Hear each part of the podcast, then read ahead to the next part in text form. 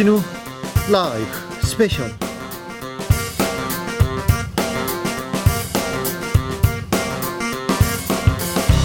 2021년 11월 20일 토요일입니다. 안녕하십니까. 주진우입니다. 토요일 이 시간은 일주일 동안 있었던 가장 중요한 일만 모아서 쫙 정리해드리는 그런 알짜배기 시간입니다. 일주일 동안 이슈 정리해 주실 시사 일타 강사 두 선생님 모셨습니다. 양지열 변호사, 박지훈 변호사, 어서 오세요. 네, 안녕하세요. 네, 지금 이 방송 영상으로도 만나보실 수 있습니다. 네, 그렇습니다. 지금 바로 유튜브에서 주진우 라이브 검색하시고 영상으로 만나보시기 바랍니다. 박지훈 산타는 선물도 준비했습니다. 네, 자 일주일 동안 방송 된 주진우, 주진우 라이브에서 어떤 코너가 제일 재밌었는지 또 왜 재밌었는지 저희한테 알려주시면 됩니다. 세 분을 추첨해서 3만 원 상당의 선물을 보내드립니다.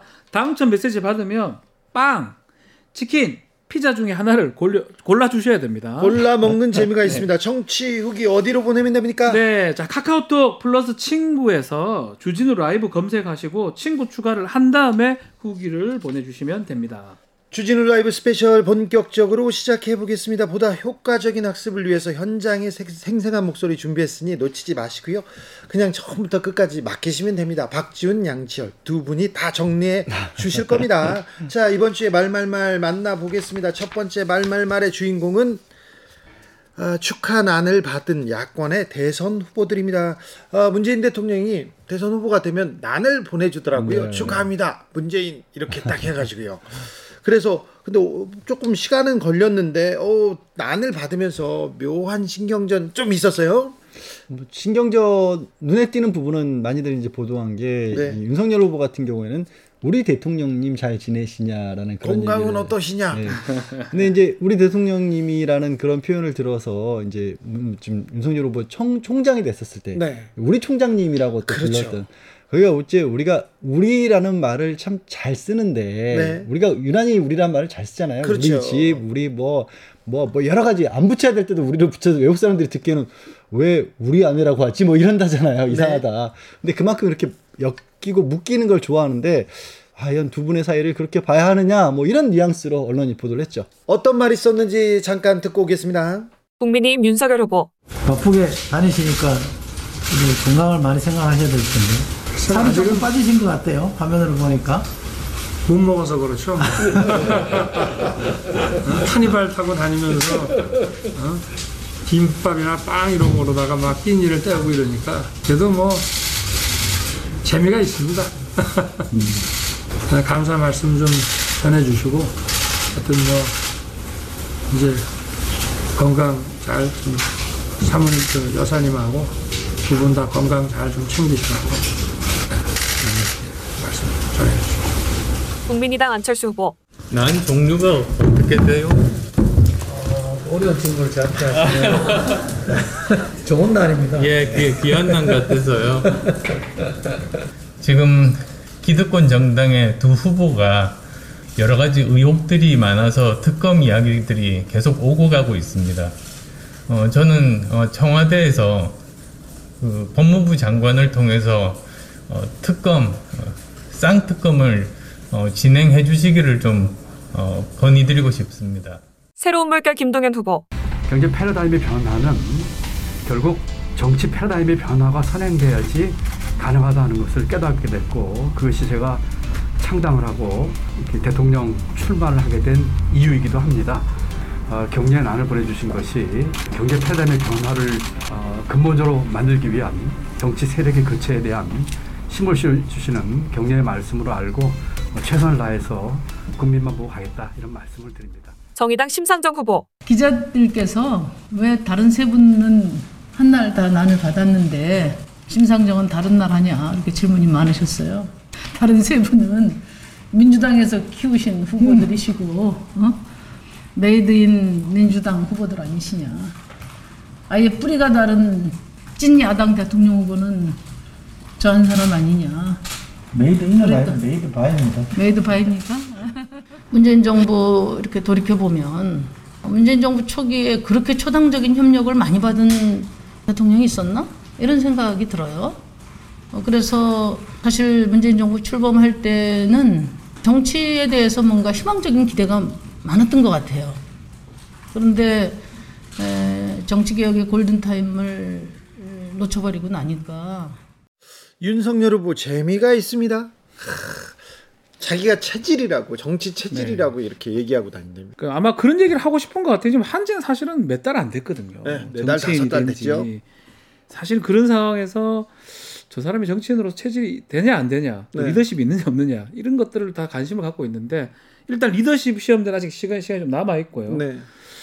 그래도 최소한 정치인으로서 좀 그런 행동을 할 수 있냐 그 말들을 하는 것 같아요. 재미있다, 살은 빠지지만 할만하다, 뭐 그런 말들을 좀 하고 있는 것 같습니다. 거기까지 정치적인 계산을 하고 얘기하는지 잘 모르겠습니다. 그건 그죠? 모르겠어요. 네. 아무튼 뭐 어, 체질이다, 나 잘하고 있다, 나 뭐 앞으로 가고 있다 이런 얘기를 하고 싶은 것 같습니다. 네, 뭐 여유 있다라는 그런 얘기를 하고 싶은 것 같고요. 네. 뭐 여러 가지 뭐 본인들에게 제기된 의혹이라든가 뭐 가족들과 관련된 부분들 얘기가 나오고 있지만 네. 신경 쓰이지 않는다. 뭐 이런 모습을 그렇죠. 지지하는 사람들에게 그렇죠. 좀 보여주려고 한 게 아닌가 모습. 싶습니다. 네. 오히려 이런 어떤 리스크라고 읽혀지는 것보다 앞으로 있을 선대 구성에서 조금 이제 보일 것 같아요. 네. 지금 이제 편안한 모습이잖아요. 남 네. 받을 때 이게 어떤 인터뷰 내용 비슷한 거는 지금은 삿바 싸움이 멱살 싸움으로 지금 변하는 것 같은데요. 선대위 구성할 때 과연 윤석열 후보의 어떤 어, 포지션이라든지 네. 발언이라든지 그런 것들이 조금 처음에 눈에 띌 부분이고 선거에 다가갈수록 다가갈수록은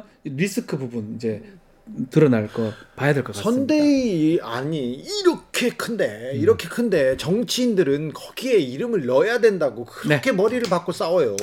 근데 거기 들어가면 뭐 한다고? 근데 그게 중요한가 봅니다. 왜냐하면 그게 이제 어, 차기 정권으로 이어졌을 경우에 예. 본인의 앞으로의 향후의 5년을 좌우할 것이다. 네.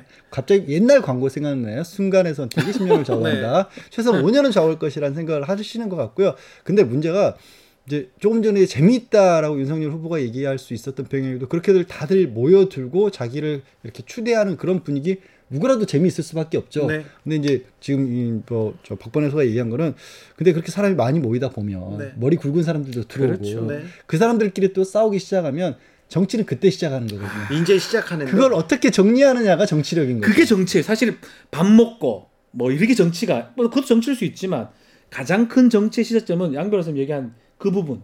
이제 누가 조율할 거면 누구를 빼고 누구를 넣고 이걸 하면서 불협하면 어떻게 다스리고 옆에 있을 김종희 위원장 네, 옆이라냐요 상 아, 상 위인가요? 이준석 대표라든지 등등 옆에 네. 있을 이준 대표 음. 등등 이제 어떤 일이 생길지 그때 어떻게 끌어갈지 네. 이게 정치입니다. 네. 홍준표 후보를 그 보듬지 못하고 있어요. 명확하게. 그렇죠. 그것도 문제죠, 사실은. 보듬지 못한다기보다는 홍준표 후보는 아예 생각이 없으시고 어, 그렇죠. 네. 본인이 이미 차기를 준비하고 계시다고 대놓고 얘기를 하셨기 때문에 그리고 그 차기의 기반으로 이게 이제 윤석열 후보 입장에서 도 정치력의 한 시험이 될 텐데 어, 윤석열, 아, 홍준표 후보가 2030 지지를 많이 받았다. 지금도 받고 있다. 그리고 어, 홈페이지 운영을 하는 게 굉장히 특이하더라고요. 마치 무슨 어떤 종교 지도자의 직문 직답을 떠올리게 하는 것처럼 네. 짧은 말로 다, 대표들을 다 해주고 있어요. 그렇죠. 그게 사실 홍 후보의 과거의 홍 후보의 어떻게 보면 굉장히 장점이자 장점이죠, 장점. 매력 포인트로 작용했던 건데 나 이거 잃지 않겠다. 네. 어 이게 굉장히 세죠. 기반으로 가겠다. 네, 가져가겠다. 네. 근데 윤석열한테는 안 밀어준다. 그러니까 그렇게 자리 잡고 있으니까. 그러니까 그 얘기가 눈에 띄어요. 대한민국은 불행해진다. 네. 본인이 답한 거거든요. 윤석열이 대통령 되면 사실은 자당의 후보입니다. 그렇죠. 그렇게 얘기하기는 쉽지 않죠. 만약에 이낙연 후보가 아, 난리 납니다. 이재명 후보한테 그렇게 얘기했으면 이제 뭐 신문 일면에 끝나죠. 해당행위라고 봐서 네. 하여튼 그래야 될 것 같은데요. 네. 근데 아무튼 아, 윤석열 후보가 이제 정치력을 좀 보여줘야 됩니다. 음. 예, 먹방은 보여줬어요. 그리고 손에 아. 왕자 그런 것도 보여줬어요. 그러면서도 보수의 보수의 후보가 됐는데 이제는 국민들을 위해서 비전 보여줘야 되고 정책도 음. 보여주고 대한민국을 어떻게 끌고 갈 것인지도 좀 알려줘야 되는데 자 윤석열의 정치력이 시험대에 올랐습니다. 안철수 후보 이야 예리합니다. 난 종류가 어떻게 돼요? 본인 성격 같기도 하고 네. 어쨌든 간에 축하난 받고 특검 얘기한 거 네. 기득권 네. 기득권 두 정당에 네. 대한 사실은 안철수 후보가 결국 궁극적으로는 궁극적으로는 본인이 좀 완주를 하면서 계속적으로 이 선거판에서 있기를 바랄 겁니다. 존재감을 키워야죠. 그렇죠. 지금 사실은 좀 약해요. 그렇죠. 좀 더 커져야지만이 단일화 얘기도 더 나올 수도 있고. 지난 대선 때 21%를 득표한 아, 후보입니다. 상당히 많이 받았거든요, 사실은. 그렇죠. 좌지우지할 선거판을 좌지우지할 역할이 돼야 되는데 그거 아니라도 이번 선거가 뭐 다들 얘기하다시피 51대 49라면 네. 3%이 정도는 안 되면 좀더 나간다 그러면 야권 입장에서는 안철수 후보한테 네. 손을 내밀 수밖에 없거든요. 그런데 지금 안철수 후보를 대놓고 막 무시하지 않습니까? 보도가 안 됩니다. 아예 아예 안 돼요. 네. 본인도 답답할 거예요. 뭐 어떤 말을 해도 저는 보도가 안 됩니다. 이렇게 이런 말 안 했지만 네, 좀 비슷하려고 했어요. 예, 안철수입니다. 네. 그래 그래서 특검 얘기하고 이런 것들은 조금 더 강력한 얘기를 하려고 하는 것처럼 보여요. 네. 그래서 좀 보도가 되고 네. 주목도가 조금 높아지기를 바라는 게 아닌가. 나 좀 바라봐. 네, 안철수. 좀 바라봐줘 이런 네. 것 같아요. 심상정 후보는요? 심상정 후보 이철이 수석 때문에 갑자기 엊그제 수능이었는데 영어 공부를 다시 했어요. Made in, made by. 이게 무슨 뜻이지? 그러니까 이제 심상정 후보가 한 얘기는 그런 거죠. 뭐 지금 이재명 후보도 당연히 민주당 이제 후보로 나왔고 윤석열 후보 민주당 검, 민주당에서 사실 여권에서 뽑은 검찰총장이었으니까 네. 민주당 출신이고 안철수 후보도 민주당에 몸담았던 분이니까 셋다 네. 결국 민주당 후보 아니냐라고 했는데 이제 그러면서 made in 민주당이라고 했더니 이철희 수석이 made by 그래서 made in과 by가 무슨 뜻이 차이가 있더라. 하여튼 뭐 그 얘기를 하고 있어. 그래서 뭔가 그러니까 민주당이 적극적으로 만들어낸 건 아니다라는 그런 의미를 주고 싶었던 것 같아요. 근데 심 후보 얘기를 들어보면 아직도 이제 선거법 관련해서 정의당이 바라던 대로 되지 않았다에 대한 한이 많이 나요. 아직도 굉장히 그거를 가지고 나 민주당하고는 절대 뭐 선을 안 잡을 거야라는 선을 명확히 한 게 아닌가. 그리고 그 선 어, 극복하기는 쉽지 않아 보여요 이미. 네. 예. 어, 존재감이 조금 제3지대에 있는 후보들을 존재감이 조금씩 사라지고 있어서 좀 키워야 되는데 이거 대선에서도 중요한 변수니 저희가 계속 지켜보겠습니다. 두 번째 말말말의 주인공은 도이치 모터스입니다. 주가 조작. 도이치 모터스의 주가 조작은 확실해졌어요. 의혹에서 이제 어, 진실, 사실이 돼 버렸는데 권오수 회장 구속 그리고 그다음에 선수 주가 조작의 선수 이정필 비롯해서 다른 선수들 택택택 구속 돈된 김건희 씨 관심 쏠립니다. 그러게요. 말씀하신 것처럼 주가 조작이 있었다는 건 확정이 됐어요. 네. 사실상. 네. 왜냐하면 이미 선수라고 했던 그러니까 실제 실행에 옮겼던 사람 중에 세 명은 재판이 시작됐습니다. 네, 구속됐고요. 아 그리고 회장이 몸통으로 지목된 상황에서 구속이 됐기 때문에 네. 이건 거의 뭐 확실하다고 보면 되는데 과연 말씀하신 것처럼 거기에 김건희 씨가 단순히 돈 된 사람이냐, 네. 관여를 했느냐, 당했느냐, 아니면 손잡고 했느냐, 네. 이 부분에 대해서 어 이제 뭐 수사가 그냥 진행될 것 같습니다. 여기까지 그렇죠. 왔기 때문에 네. 도이치모터스 사건을 오래 전부터 취재한 KBS 홍사운 경제쇼의 진행자 홍사운 기자와 좀 얘기를 나눠봤습니다. 무슨 얘기했는지 조금만 들어볼게요. 얼마 전에 윤석열 후보도 주식 전문가한테 소개를 받은 사람한테 거래를 맡겼다가 손해 보고 회수했다. 그러니까 음, 이 계좌를 관리하도록 맡긴 거는 인정하고 있습니다. 그런데 예. 그 이정필 씨 있지 않습니까? 네. 어제 이제 사실은 지난주에 잡혔어요. 네, 어제 발표가 된 거지. 네. 제가 한 지난 6월에 그리고 올해 아 어, 올해 6월에 그리고 1월에 이렇게 한 세 차례 정도 제가 통화를 했거든요. 예. 통화를 했습니다. 그런데 그때 이정필 씨는 뭐 이 사람 말을 다 믿을 수는 없는 거죠. 네.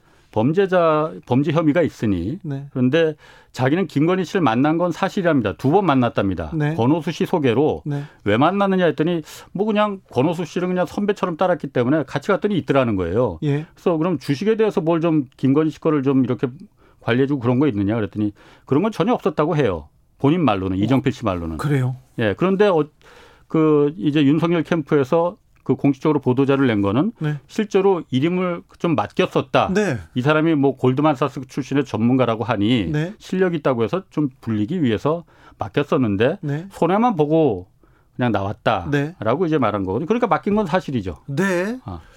아, 그 돈을 댔다. 그러면 이게 주가 조작을 기획한 권오수 회장, 그리고 주가 조작에 나선 선수 이정필, 그리고 돈을 댄 김건희 씨. 김건희 씨가 어디까지 역할을 했는지 이 공모 여부 어 그거는 모르죠.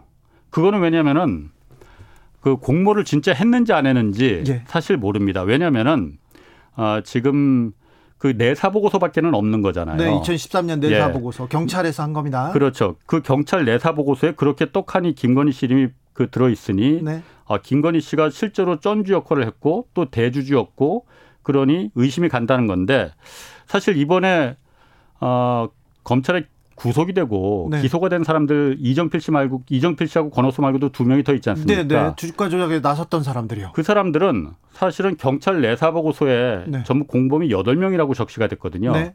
그 여덟 명에 들어 있는 사람들이 아닙니다. 다른 사람이에요? 다른 사람이에요. 네. 그런데 실제로 그 구속된 아 그 기소된 사람 두 명을 제가 이정필 씨하고 통화했을 때 네. 이정필 씨가 그 사람들 얘기를 했거든요. 예. 자기는 도이치모터스 주식을 갖고는 있었는데 그 권호수 회장 말 듣고서는 그 잔뜩 샀다가 손해만 예. 잔뜩 봐서 다 팔고 손해만 보고 나왔다 자기도 예. 김건희 씨하고 상관도 없고 자기는 네.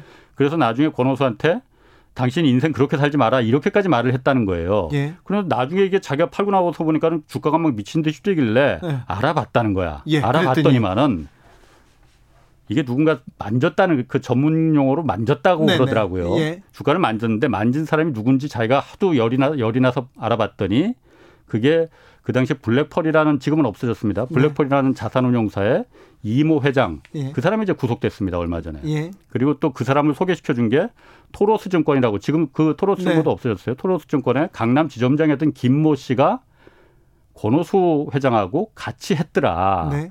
라는 거예요. 예. 그두 사람 다 기소가 됐습니다. 네. 김모 지점장하고 예. 이제 이모 회장이라는 사람. 예. 그 사람들이 이제 그 이번에 등장을 한 거예요. 그래서 네. 내가 저는 사실 그때 이정필 씨하고 통화하면서 아, 이 사람이 이거 자기가 빠져나가려고 또 엉뚱한 사람이 이제 둘러대는구만 이렇게 생각했는데 혐의는 분명 있네요. 있는 거더라고요. 네. 그래서 제가 사실 아, 앞불사 그때 좀 더 파고들었어야 되는데 그 생각이 좀 들더라고요. 아니 그런데 2013년 내사 보고서가 정확 뭐 어느 정도 정확한 얘기를 하고 있는 것 같은데 지금 다 구속되는 걸 보면요. 예. 근데 왜 수사로는 이어지지 않았습니까? 내사 보고서가 그때 내사와 수사는 다르지 않습니까? 네? 내사를 충분히 해서 아 이게 범죄 혐의가 좀 소명된다 이게 수사 그 이유가 있으면은 이제 수사 뭐 검찰의 수사주의를 받을 수도 있는 거고. 네. 그런데 이게 정황이지. 네. 그러니까 그때 당시에 이 공범 여덟 명 중에 네. 한 명이 다른 또 범죄를 저지르다가 네. 그 노트북을 압수를 당했는데 그 노트북에 보니까는 그 당시 도이치모터스 자기네들이 작업한 걸 아주 구체적으로 기록을 해놨더라는 거예요. 그래서 예. 경찰이 그걸 보면서 어 이거 봐라 해서 그걸 이제 내사를 들어간 거거든요. 네. 뭐 쉽게 말해서 별건이죠. 네네. 네. 그걸 이제 그 근거로 해서 들어갔는데 이걸 갖다 그 더 확실하게 하려면은 그 금감원이나 한국거래소에 심리 분석이라는 걸 의뢰를 해야 됩니다. 예. 이 주가가 어떻게 왔다 갔다 지들끼리 사고 팔고 한 게 주가 주가 조작이 그 혐의가 있느냐 없느냐. 예, 예. 그런데 거기서 그거는 영장이 있어야 되거든요. 예. 검찰의 영장을 청구해 검찰의 영장을 청구해 줘야 하는데 그게 안 된 거죠. 네. 그러다 보니까 이제 거기서 이제 뭉개진 거죠. 그걸 누가 뭉갰느냐 그럼 왜? 네. 왜냐하면 내사 보고서 굉장히 한 서른 여섯 페이지인데 되게 구체적이지 않습니까? 굉장히 공들여서 만들었어요. 예, 예. 도표하고 무슨 그 당시에 무슨 구렁이 작전은 어떻게 되고 뭐 신문 기사들은 이렇게 이렇게 나왔을 때 주가 패턴이 어떻게 되더라. 그렇게 공들여서 만들었는데 이걸 왜 뭉갰겠느냐. 네. 경찰이 뭉갰을 수도 있습니다. 물론 검찰에서 야 하지 마. 네. 했을 수도 있고 네. 그거를 밝혀야 되는 게 핵심인 거죠. 알겠습니다. 어, 김건희 씨 말고 김건희 씨의 어머니 그러니까 윤석열 후보의 장모 최 아무개 씨도 여기에 관여해 있다면서요? 그건 얼마 전에 이제 CBS 보도에서 이제 나온 건데 네. 그것도 이제 아마 소스가 검찰인 것 같아요. 네. 지금 이게 검찰 반부, 반부패 수사 2부에서 수사를 하고 있지 않습니까? 네. 어, 도이치모터스의 연모 그 이사라는 분이 있는데 이분이 재무 담당이래요. 네. 근데 이분 보니까 그 증권을 개설할 때 IP라는 걸 쓰지 않습니까? 네. 홈트레이딩 하고 그러면은 같은 IP를 썼다는 거야. 장모 최 씨와 염 이사라는 사람이 네. 가, 그러니까 같은 장소 아니면 같은 기계겠죠. 예. 거기서 주가 조작이 일었었던 게 2010년 9월부터인데 네. 그때부터 수십 번을 갖다가 계속 같은 IP로다가 그 두 사람이 거래를 했더라는 거예요. 네. 이거 통정매매라고 하는데 전문적으로는 뭐 그러니까 그럴 수도 있고 극단적인 예로 장모 최 씨가 주식 나 잘 모르니 맡겨놨을 수도 있죠. 노, 아 그러니까 맡길 수도 있고 예. 노트북 하나 들고 가서 예. 같은 랜선에서 같은 IP니까 그러면은 예. 나좀 가르쳐 주소 하고 네. 그 여미사한테 했을 수도 있죠.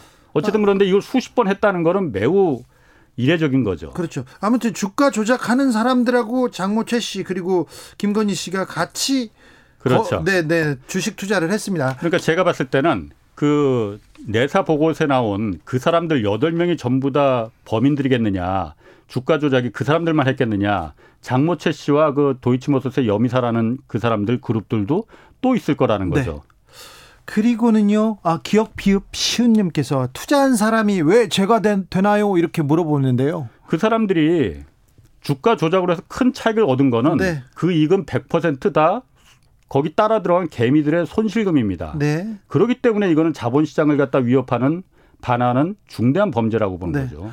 우리는 주가 조작인지 모르고 단순히 투자한 거예요. 자, 투자를 잘한다고 해서 소개 손에 소개받고 그냥 맡긴 거라고요. 이렇게 얘기하지 않습니까? 만약 그 사람들이 그 진짜로 그렇다면은 네. 그건 죄가 아니죠. 네. 어, 소문 듣고 내가 따라 들어왔을 수도 있어요. 네. 그렇지만은 검찰에서 이거를 갖다 최근 작년 11월에 뭘 갖고 뭘 받았냐면은 중요한 네.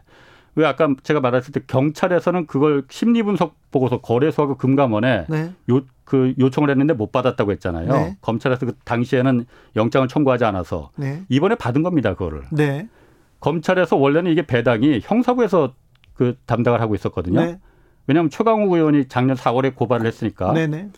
그냥 6개월 동안 있다가 11월에 거래소에서 아, 금융위원회에서 그걸 받았어요. 네네 관련 정보들을. 예. 네. 거기서 물론 주가 조작이 있어 있다 없다 이거는 저희가 모릅니다. 네. 그렇지만 그걸 보고선 바로 그 다음 날 반부패 수사 입으로다가 배당이 넘어가거든요. 네. 그래서 그래, 지금까지 온 거죠. 그리고 주가 조작이 있었으니까 구속되는 거 아닙니까? 잘못돼서. 그렇죠. 어쨌든 김건희 씨 돈을 댔다는 김건희 씨에 대한 수사도 진행되겠네요.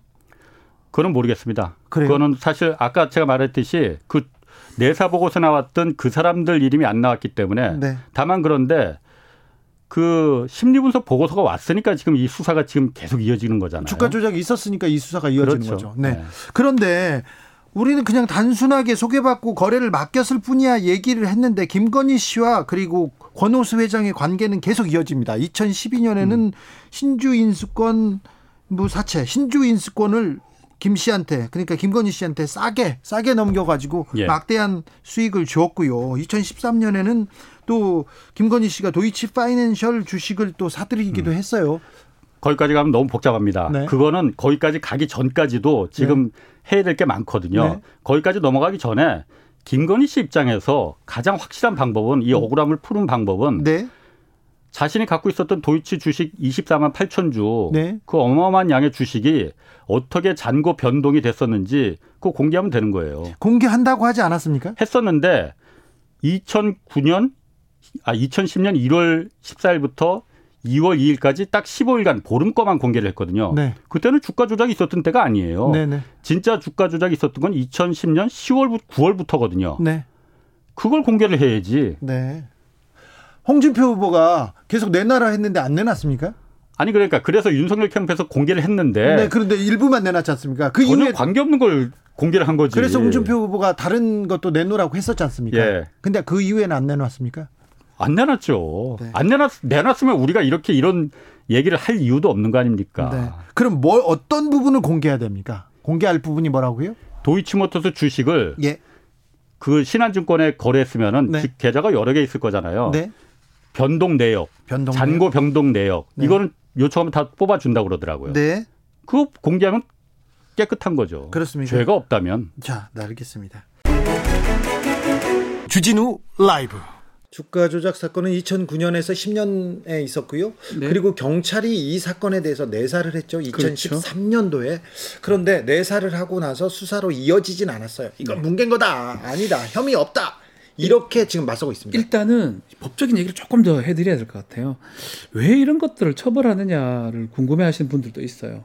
근데 주식 시장에서는 공정하고 그런 경쟁 속에서 돌아가야 되는데 네. 뭔가 야바이 이런 게 개입되면 안 된다. 특히 네. 그게 시세 조정이라고 자본시장법에서는 규율을 하고 있습니다. 네, 이거는 허위 정보를 낸다든지 네. 주가를 고정시키는 건 문제돼요. 주가를 올리는 것도 문제지만 고정시키는 문제고 이 시세 조정을 했을 때 자본시장법에서 엄하게 처벌합니다. 처벌해야죠. 1년의 징역인데 이제 왜 김건희 씨까지 문제되느냐 이게 궁금하신 분들 꽤 많아서 네. 이건 설명만 드리고 말씀드리겠습니다. 시세 조정하는 사람 당연히 처벌이 되는데 네. 시세 조정의 목적으로 돈을 위탁한 사람도 처벌하도록 돼 있어요. 그렇죠. 그게 이제 김건희 이른바 전주가 되느냐 안 되느냐 모르고마저 위탁했다면 처벌하지 않습니다. 네. 그 시세 조정을 알고 위탁했을 때 처벌이 되는 겁니다. 네. 공범이 될 수가 있고요. 네. 그래서 그 부분이 되느냐 안 되느냐가 지금 사건의 핵심이고 또 윤, 윤석열 후보 입장에서는 그냥 누가 뭐 투자하라 해서 투자한 거고 네. 아내가 네.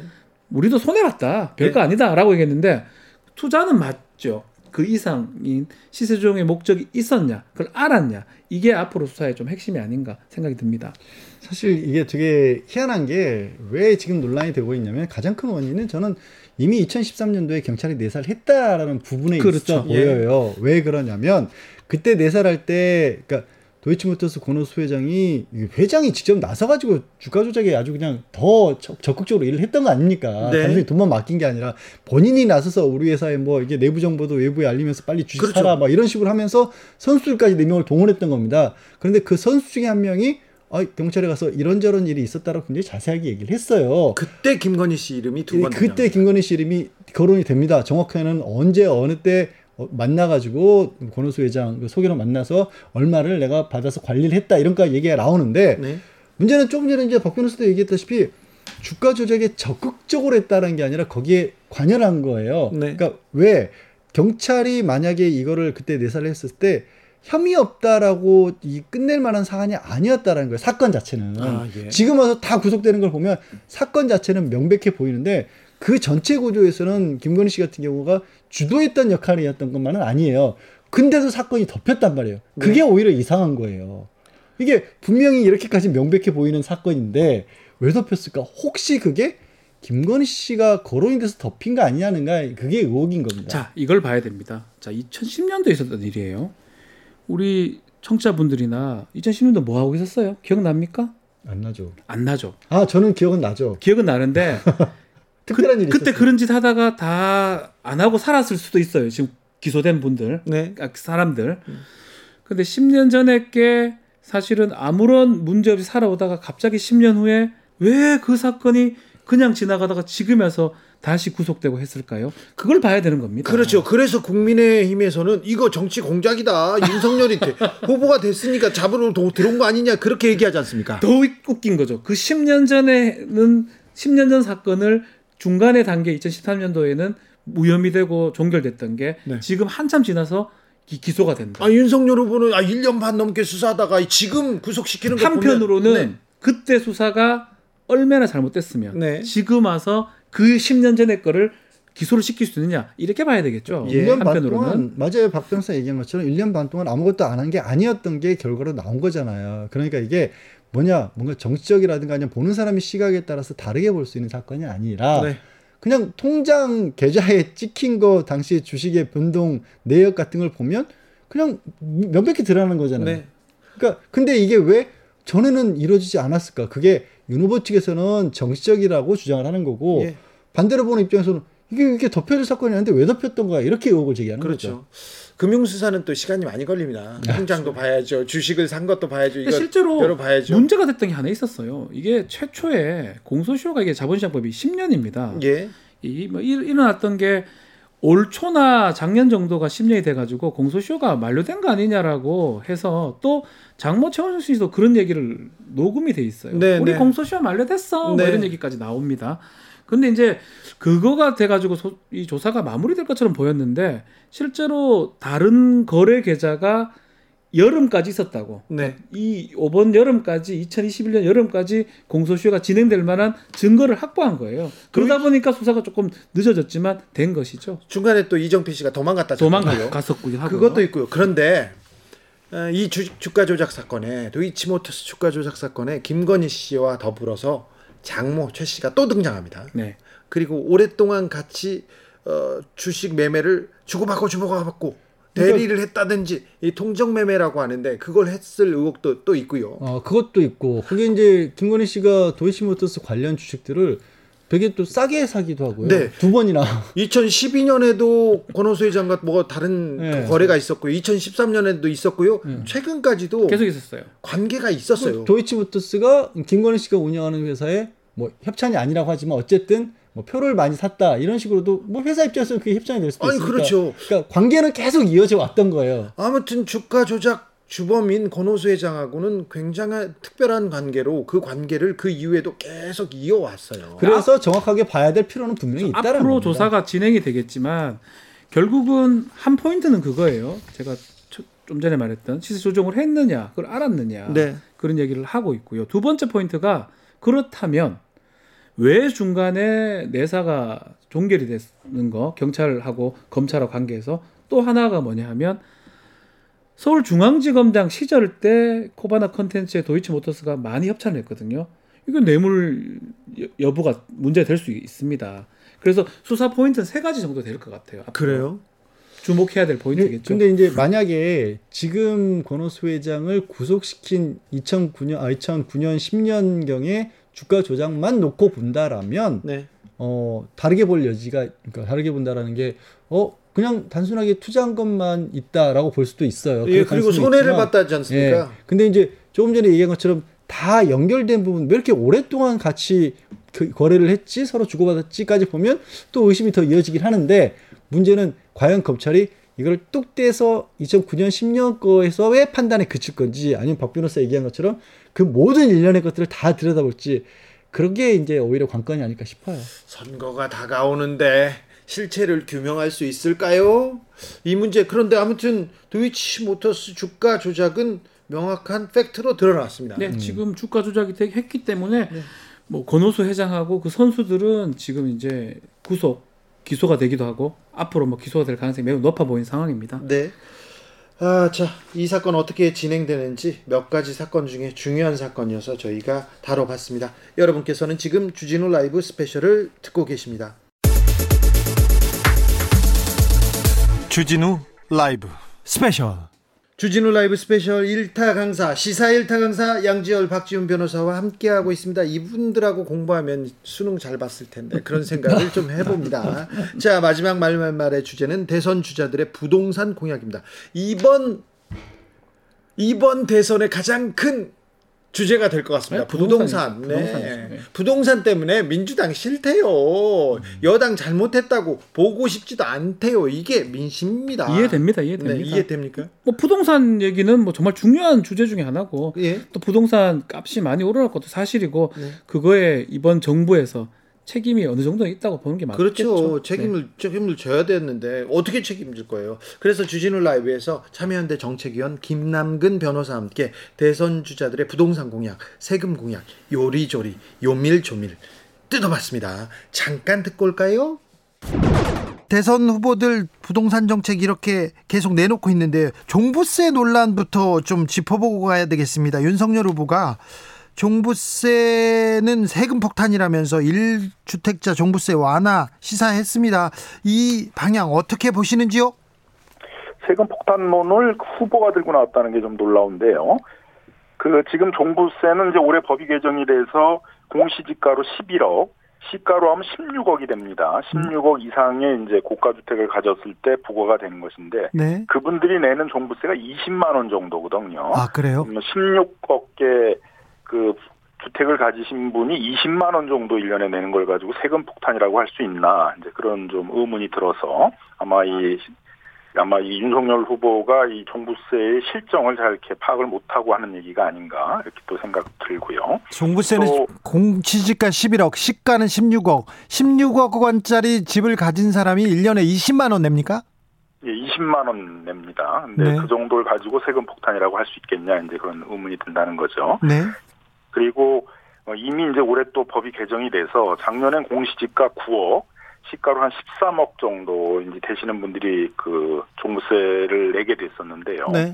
근데 그런 분들이 이제 지금 다 탈락을 한 이미 상태이거든요. 예. 그래서 대상도 작년에 한 75만 명 정도가 대상이었는데 네. 올해는 이제 소위 2%룰이라고 해서 어, 전체 세대의 2% 정도만 부과를 하겠다 그래서 이제 한 30만 세대 이런 정도로 줄어들었거든요. 예. 그래서 굉장히 제한된 범위 내에서 세금이 부과가 되고 있는 것이어서 우리 국민들 일반이 또 종부세를 그 내기도 어려운 그런 세금입니다. 근데 그런 부분에 대해서 이제 이걸 뭐 폐지하겠다, 완화하겠다 그러니까 좀 실정을 잘 모르는 게 아닌가 그런 좀 의문이 들고 있습니다. 언론에서 대대적으로 종부세 폭탄 날라온다, 폭탄 고지서 날라온다고 보도하고 있는데요. 근데 이제 이 종부세 논쟁에서는 다주택자들에 대해서 종부세를 내는 것에 대해서는 사실 큰 이견이 없는 거거든요, 우리 사회에. 네. 또 다주택자들은 그 임대주택자로서 등록을 해서 그 세입자들에게 그 계약 갱신 제도를 한 장기간 한 10년 정도 계속 할 수 있도록 하고 이제 그 인상률을 제한받는 그런 걸 하게 되면 또 이 종부세를 면제받고 있거든요. 네. 그러니까 그런 걸 하지 않고 어 이 이 등록을 하지 않겠다라는 다주택자들에 대해서만 이제 종부세가 내는 것이기 때문에 네. 그런 경우에까지 이제 세금을 면제해 줘야 되느냐 이제 의문이 있고요. 결국 일가구 일주택자들에 대해서 이제 세금을 감면해 줘야 되느냐가 논쟁인데 그렇죠. 이미 한 20만 원 정도라면은 네. 그 정도면 부담 가능한 것이다라고 봐야 된다는 것입니다. 네.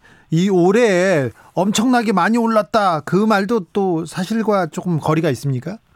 종부세가 네, 그렇습니다. 이제 종부세는 올해 또 법이 개정이 돼가지고 이미 이제 공시가격 9억에서 11억으로 그렇게 과세 대상이 이제 올라가 있는 그런 상황이고요. 예. 그래서 그 11억 정도 그러니까 공시가격 11억이면 이제 시가로 16억인데 그분들이 작년에 이제 내던 세금이 어, 보통 한 이제 7, 80만 원 정도 됐는데 그게 한 20만 원까지 줄어들었으니까 오히려 줄어들었네요. 이미 그렇죠. 이제 그 그래서 이제 또 여당이 많이 비판을 받은 거 아닙니까? 예. 그 집값을 안정시키려면 보유세 부담을 어느 정도 올려 올려야 되는데 그런 부분들을 크게 이미 완화를 해놓은 상태이기 때문에 이런 상태 속에서 다시 세금 폭탄론을 들고 나오고 그 종부세를 폐지하겠다라고 하는 것들은 뭐 다분히 그 실정을 알고선 하는 얘기보다는 이제 이걸 그냥 정쟁의 대상으로 삼아서 어떤 이념적인 대결의 그런 정쟁의 대상으로 이 종부세를 좀 그 이슈화하고자 하는 그런 어떤 좀 정략적 의도가 아닌가도 생각이 듭니다. 8804님께서 9억일 때 종부세는 얼마였나요? 세금이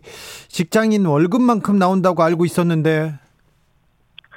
작년에 이제 그 공시지가가 9억 정도였을 때도 한 40만 원 정도였거든요. 그러니까 네. 시가로 한 13억 정도 그 주택을 가진 사람들이 1년에 한 40만 원 정도 한다고 그러게 되면 왜 이렇게 큰 부담이냐? 네. 라는 이제 좀 의문이 있었다는 거죠. 오히려 올해는 또 16억 주택을 가지고 있는 사람이 1년에 20만 원 정도 낸다는 거죠?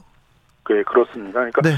좀 세금 폭탄론이라는 건 인위적으로 만들어져 있는 어떤 프레임 같은 것이고 네. 너무 이렇게 정략적으로 이용이 되고 있어서 실제 이 종부세가 의도하고자 하는 그런 정책적 목표 같은 것들은 좀 너무 희석되는 것이 아닌가 우려가 됩니다. 윤석열 후보가 종부세 문제가 많은 세금이다. 이거 재산세하고 통합해야 된다.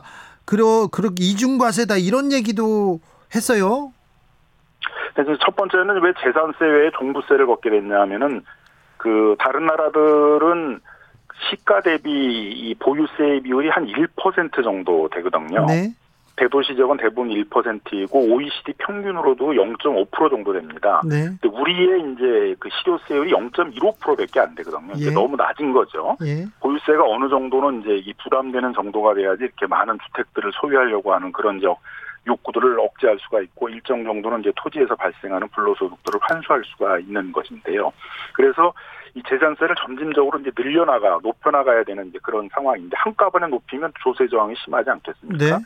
그래서 다주택과 고가주택부터 먼저 이제 그 실효세율을 1%에 가깝게 올리자 그래서 종부세라는 게 따로 만들어지게 된 것입니다. 종부세가 그래서 생겼군요. 네, 그래서 이제 이게 뭐 거의 한 20년 정도 이렇게 국가 정책적으로 이걸 끌, 끌어왔는데 이걸 다 한꺼번에 뒤집어서 없애겠다라는 건 너무 좀 무모한 얘기가 아닌가도 생각이 들고요. 예. 윤석열 후보가 얘기하는 그 인지중과세, 뭐 조세평등주 위반 이런 거는 헌법재판소에서 이미 여러 번 다뤄졌던 것이거든요. 예. 다 합헌 반 합헌 결정이 났던 것이고 일가구 일주택자에서 감면 제도가 없다는 것들이 헌법 불합치 결정이 났었는데 그건 이미 이제 종부세 안에 뭐 75세 이상 되신 분들에게 뭐 그 고령자 이제 감면 제도가 들어왔고 또 장기 뭐 15년 이렇게 그 보유하시는 분들에게 또 이 감면 제도가 들어왔기 때문에 더 이상은 이렇게 종부세와 관련된 어떤 위헌 시비 같은 것들은 지금 없는 상황입니다.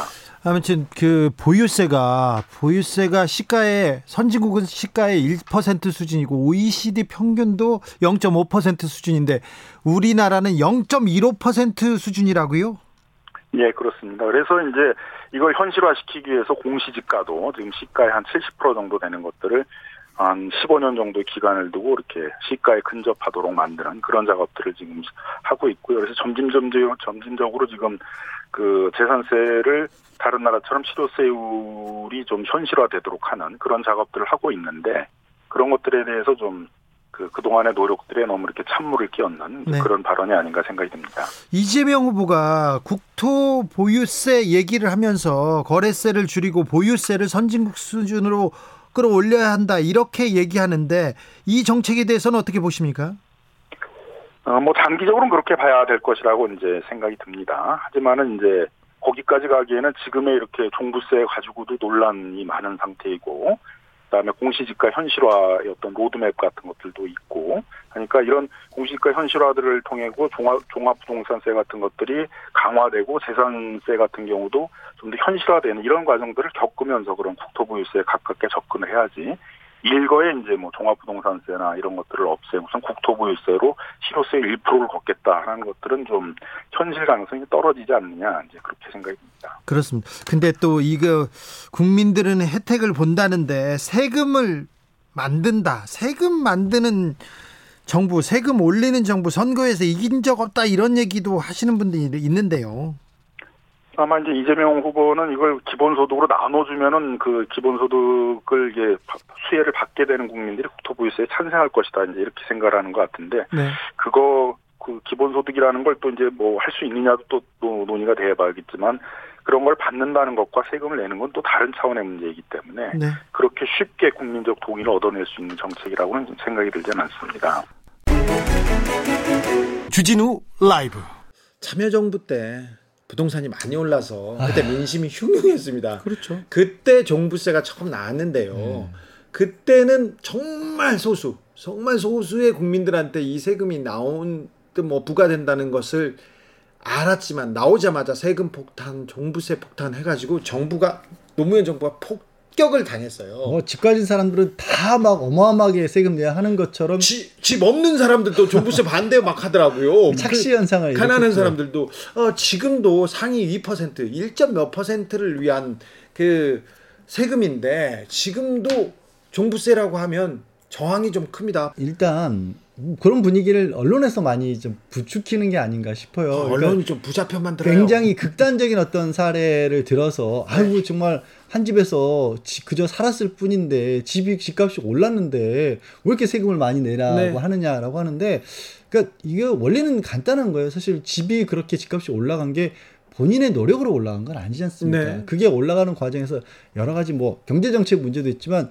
좋은 지역이라고 치면 뭐 도로도 그렇고 뭐 교통도 그렇고 국가 경제적인 투자가 많았기 때문에 올라간 것들이 분명히 있거든요. 돈을 많이 벌었어요. 어, 그것 덕분에 본인은 돈을 많이 버셨기 때문에 거기서 많이 벌어서 벌어 올라간 가격으로 그거를 국세로 모아서 이 종부세는 구별해야 되는 게 국세입니다. 네. 그러니까 재산세로 묵자고 윤석열 후보는 주장하는데 그럴 수가 없는 게 재산세는 지방세라서 예를 들어서 강남에서 재산세를 거두면 강남에서 씁니다. 네. 근데 강남에서 국세로 거두면 그 세금 혜택 그러니까 어이 지역은 돈이 많기 때문에 뭐 도로부터 시작해가지고 여러 가지 교통이나 이런 뭐 주택 주거 정비라든가 이런 것들이 잘 돼 있지만 다른 지역은 좀 떨어지면 거기다 쓰겠다는 거거든요. 그러니까 국가가 어느 정도 기여를 한 바가 있어서 재산이 올랐으니까 거기서 조금 받아가지고 국가가 다른 데에 쓰겠다는 취지인 거예요. 정부세는 쉽게 말씀드려서. 예. 그래서 이게 벌 주는 게 아닌데 네. 꼭벌 주는 것처럼 그렇게, 그렇게 비치게 만들어요. 사실은 이 종합부동산 세 자체가 헌법 위반 소지가 많다 해서 뭐 헌법재판소에 헌법재판도 많이 했어요. 근데 예. 대부분 합헌 결정이 났습니다. 네. 지금 얘기한 그대로요. 네. 그게 불로소득이기도 하고 내가 뭘 해가 번 거기보다는 인프라 구축 이런 것 때문에 올라간 부분도 있는 거거든요. 마찬가지로 많은 사람들이 노동 의혹들이 떨어집니다. 네. 가만 앉아 있는데 저는 돈 막 올라가고 난 암만 벌어봤자 살 수 없고 그런 것들 때문에 종부세를 통해서 그런 것들을 좀 해소하겠다라는 게 취지라고 보이는데 이 얘기를 김 변호사 말도 제가 좀 눈여겨 보는 거는 2% 정도밖에 안 되거든요 내는 사람들이 네. 대부분 국민들은 안 내죠. 네. 근데 이제 언론에서는 대부분 국민들이 내는 것처럼 이제 보도가 그렇죠. 돼요. 2%도 거의 대부분 서초동에 네. 네. 서초동에 60평대 아파트를 가지고 있는 실제로는 4, 50억 하는 집을 가지고 있는 윤석열 후보. 얘 얘도 보면 얘가 네. 그 뉴스에 보면 대부분 반포동 네. 반포 자이 앞. 거기 살면 저는 내도 살고 싶어요. 5, 60억 되잖아요. 내도 살고 싶어요. 그러니까요. 저, 만 그런가요? 자, 윤석열 후보의 서초동 집에서 서초동 집이 60평대고 어, 4, 50억 하는데 실질적으로 근데 공시지가가 16억이어서 네. 어, 네 100, 110만 원 정도 세금을 낼 거라고. 그렇습니다. 그러니까 그러니까 다른 사람들은 내도 그렇게 폭탄 수준은 아니고 그렇게 어 무서운 수준은 아니고 아니 몇십억 올랐는데 몇백만 원 내는 아니, 일도 아니죠. 그러면서 뭐라고 하냐면 또 언론에서는 수도권 서울 집값이 올랐기 때문에 그러면 자연스럽게 종부세 내는 사람도 늘어난다. 아니요, 아니요. 비율로 정해놨기 때문에 늘어나지 않습니다. 아 그러니까 그러니까 요거 요 보도가 제대로 돼야 되는데 제가 기사를 보면서 저도 좀 착각이 드는 게 자세히 읽어보면 서초동 어디 어디 아파트 몇 평형 기준 그리고 두, 두, 예. 또 거의 두 채예요. 예. 두 채 세 채 예. 다주택자예요. 자세히 읽어보면 이런 사람 내주 제주에 없어요 잘. 아 그래요? 전 가는 부자 친구들 별로 없어가지고 아니, 강남에 아파트 있고 네. 마포에 아파트가 또 있더라고요. 그러면 내도 되죠. 네. 아니요 그럼... 기사에는 어떻게 나왔냐면 가진 건 집 두 채밖에 없는 데라고 네. 나와요. 그게 되게 환지. 어 이거 뭐, 어 이거 큰일 났다. 이게 어떻게 가진 게 집 두 채라는 식으로 쓸 수 있지? 집 두 채가 7, 80억 되는 거 아니에요? 그래서 우리가 우스갯소리 하지만 좀 평균인이나 좀 그런 분들을 대상으로 좀 기사화 돼야지 네. 이게 설명이 되는데 자, 그런 부분들은 좀 제대로 설명이 안 되는 게 아닌가. 집 없는 사람들이 네. 새방 사는 사람들이 종부세 반대하고 나섰어요. 아니 그분들 낼 일은 정말 확률 1도 없는 사람들인데 아니 그리고 반대를 하세요. 말씀드린 것처럼 그 새방에 사실거나 아니면 조금 주거 환경이라든가 아니면 그 지역 환경이 떨어지는 분들을 위해서 이 걷어서 쓰겠다라는 게 이제 국세라는 의미인 거고요. 네. 그리고 그 저희가 그 2% 내는 분들을 미워하지 않은 게 아니에요. 물론 네. 저도 개인적으로 질투는 나도 당연히 네, 돈이 많으시니까. 네. 근데 그런 정도의 자력을 가지셨다라면 일반적인 어떤 수준에서 생각하는 것보다 훨씬 부가 높으신 분들이거든요. 그렇죠. 그분들 입장에서 생각했을 때는 그게 큰 돈이 아니에요. 그 그거를 생각해 보면 부자 돈 걱정은 안 해 주셔도 되는데 그런데 어쨌거나 윤석열 후보가 종부세 완화 카드를 전면 재검토하겠다고 이 카드를 꺼내 들자 호응을 얻고 있습니다. 아, 그게 이제 조금 전에 나눴던 것처럼 많은 경우에 오해들이 쌓이고 있는 상황에서 예.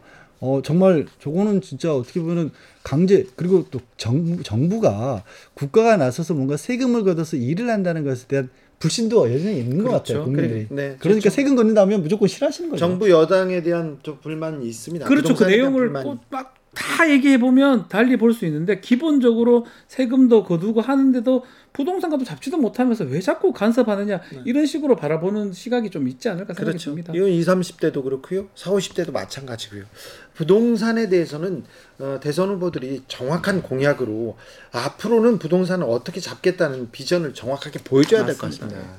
야, 저기 계속 이렇게 정쟁하고 네거티브 한다, 검증한다 얘기하는데 아, 이런 정책, 부동산 정책 보고 싶어 합니다, 국민들이. 자, 일주일 동안 있었던 중요한 뉴스들 쫙 짚어봤습니다. 복습은 했으니 이제 예습 시간입니다. 예습 시간입니다. 내일 일요일에 문재인 대통령과 국민과의 대화 있습니다. 음. 네. 부동산 문제에 대해서 또 질문이 쏟아지겠죠. 코로나 시대를 어떻게 극복할 것인지 그런 얘기가 쏟아질 텐데 맞습니다. 관심이 있는 분들 질문하시면 질문하시면 대통령이 대답한다니까 그것도 좀 관심을 가져주시고요. 다음 일 다음 주에 있어 다음 주에 있는 주요 일정 한번 볼까요? 자, 이 이재용 부회장 얘기를 좀 하지 않을 수 없습니다. 어, 네. 지금 재판이 미... 이제 준비됩니다. 외국 갔다 오시나요? 그렇죠. 돌아와 와서 재판을 받아야 될 것 같습니다. 예. 25일 삼성물산 제일모직 합병 관련된 재판이 예정돼 있고요. 진짜 중요한 재판이고 네, 아주 중요한 겁니다. 재판입니다. 박영준 부산시장 선거법 위원 관련 재판도 네. 26일 날 열리고요. 그날 아마 법정에 출석할 가능성도 있어 보입니다. 사실 근데 저는 이거 눈에 띄던데요. 네.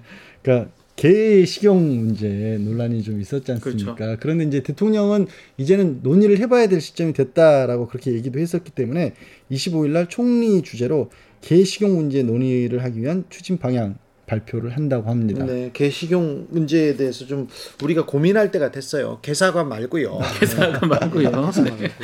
또 대통령은 또 코스타리카 대통령을 또 만나서 기후 변화 대응 그리고 중미 지역 실질적인 협력에 대해서 논의할 예정입니다. 그리고는 또 정치권에서는 어떤 뉴스 나올까요? 신문 일면 짚어 저는 요거가 저딴 방송에도 좀 얘기를 했는데 네, 딴 방송에서는 하지 마. 네. 이 방송에 더 강력하게 네, 강력하게 했어요. 김건희 씨 얼굴이 나올 것 같아요. 아. 소환 문제 때문에 다음 김, 주에는. 다음 주에는. 네. 김건희 씨가 나오면 얼굴이 나올 것 같아요. 어떤 식으로든지. 김건희 씨가 움직이면 일단 출력입니다. 예, 김건희 씨가 가지고 있는 의혹들이 한두 개가 아니지 않습니까? 그래서 이게 사, 사람이 될것 같습니다. 예, 예전에도 뭐 보통 이제 요즘 그 검, 금지하고 있지만 음. 왜 유명 인사들이 이 기소가 돼서 수사를 받거나 재판을 받으면 포토라인 쫙 씌워서 사진 찍고 하는 거 못하게 하죠 요즘. 네, 이제는 안 할 거예요. 예, 그 효과가 뭐냐면 그냥 글씨로 보는 것과 다른 사람이 얘기하는 것과 그 내용을 들었는데 그 사람 얼굴이 보이면 네. 이 효과가 굉장히 크거든요. 사진 한 장. 사진 한 장. 그러니까 나와서 어떤 모습을 보이느냐가 되게 크기 때문에 만약에 지금 박 변호사 얘기한 것처럼 나타나시면 여태까지 그냥 쏟아지던 어떤 의혹들이 확 다시 예, 타오를 겁니다. 그럼 숨겨야 되나요? 저 모르겠어요. 그래서 저는 안 다음 주도 안 나오실 것 같은데 다음 주에는 국민의힘 선대위 문제가 오히려 더 뭐, 근데 두 가지인데 이게 본인이 원하든 안 원하든 소환이 된다 그러면 그렇죠. 나올 수 있다라는 거죠. 소환돼도 요즘은 저 통로로 지하 통로로 우리 기자님들이 네. 기자님들이 참지 않, 습니다 네. 우병우의 발, 발장 사진 네, 기억납니다. 네. 네. 자 양지열 변호사, 박준 변호사 오늘 또 감사했습니다. 선물 한번 다시 얘기해 주세요. 네 카카오톡 플러스 친구에서 주진우 라이브 검색하시고 친구 추가한 다음에 제일 재밌었던 코너 이름과 이유를 남겨주세요. 세 분을 추첨해서 3만 원 상당의 선물을 보내드리도록 하겠습니다. 뭐 국민의힘도 선대위가 출범하겠죠 다음 주에는? 네. 다음 주 뭐 수요일 정도 출범하지 않겠습니까? 그럴까요? 민주당 선대위는 잘 돌아갈까요? 다음 주에는 지금 재편 논의를 하고 있기 때문에 네. 어떤 식으로 재편하겠다는지 윤곽 정도는 나와야겠죠. 네. 약간은 소수 정예로 갈 가능성도 있다. 별동대? 그렇죠? 네. 별동대 나옵니까? 양지열 변호사, 박지훈 변호사 감사합니다. 네, 고맙습니다. 감사합니다. 박진영의 네가 사는 그 집 들으면서 그 집 들으면서 주진우 라이브 스페셜 마치겠습니다. 그 집이 내 집이어야 되는데 아우 그 많은 아파트명 중에 내, 저는 종부세 낼 거예요. 내 집이 없어. 좀 세금 좀 내고 싶어요. 자, 저는 다음 주 월요일 오후 5시 5분에 돌아옵니다. 지금까지 주진우였습니다.